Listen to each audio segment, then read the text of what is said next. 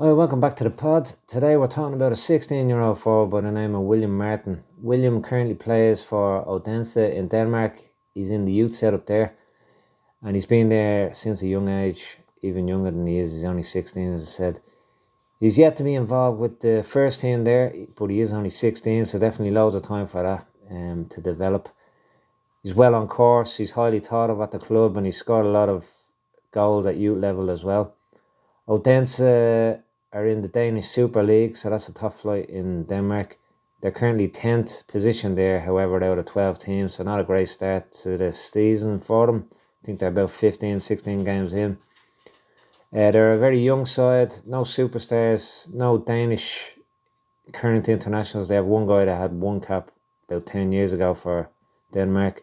They do have six uh, internationals from other countries like Finland, Haiti, Gambia, Sierra Leone, Thailand. They have a guy that was born in Norway that plays for Thailand, and one Swedish international. He has a fair few caps.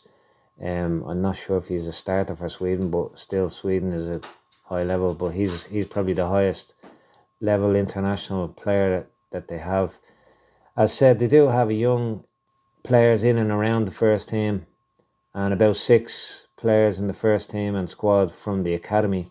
So there's definitely a continued pathway there for you players, which specifically in our case for William is a clear pathway to the first team, all going according to plan.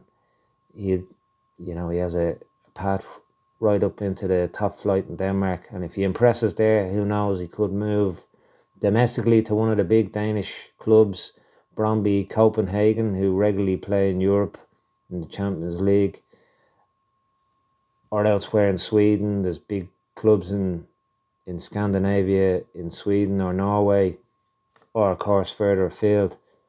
Of course, if he does progress through the levels into first team football and starts playing week in, week out, this leads to more recognition, more options for the player, not just at club level, at international level as well.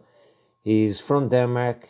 He's represented them internationally at under 16s twice in 2002, just last year. And he also qualifies for Ireland and is currently involved in the under 17s setup for Ireland. He's previously been involved with the under 16s.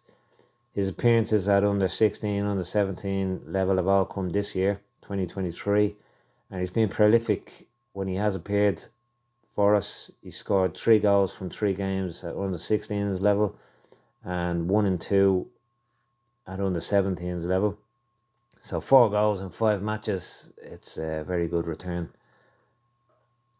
There is already uh, a battle for him internationally, of course, there. So he's between Denmark and Ireland.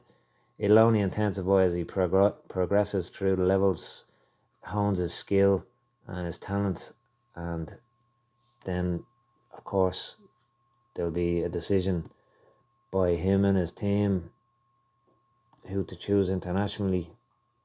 Let's hope it's Ireland.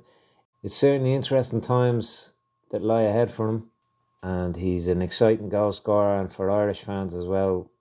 And whatever happens, we'll be watching.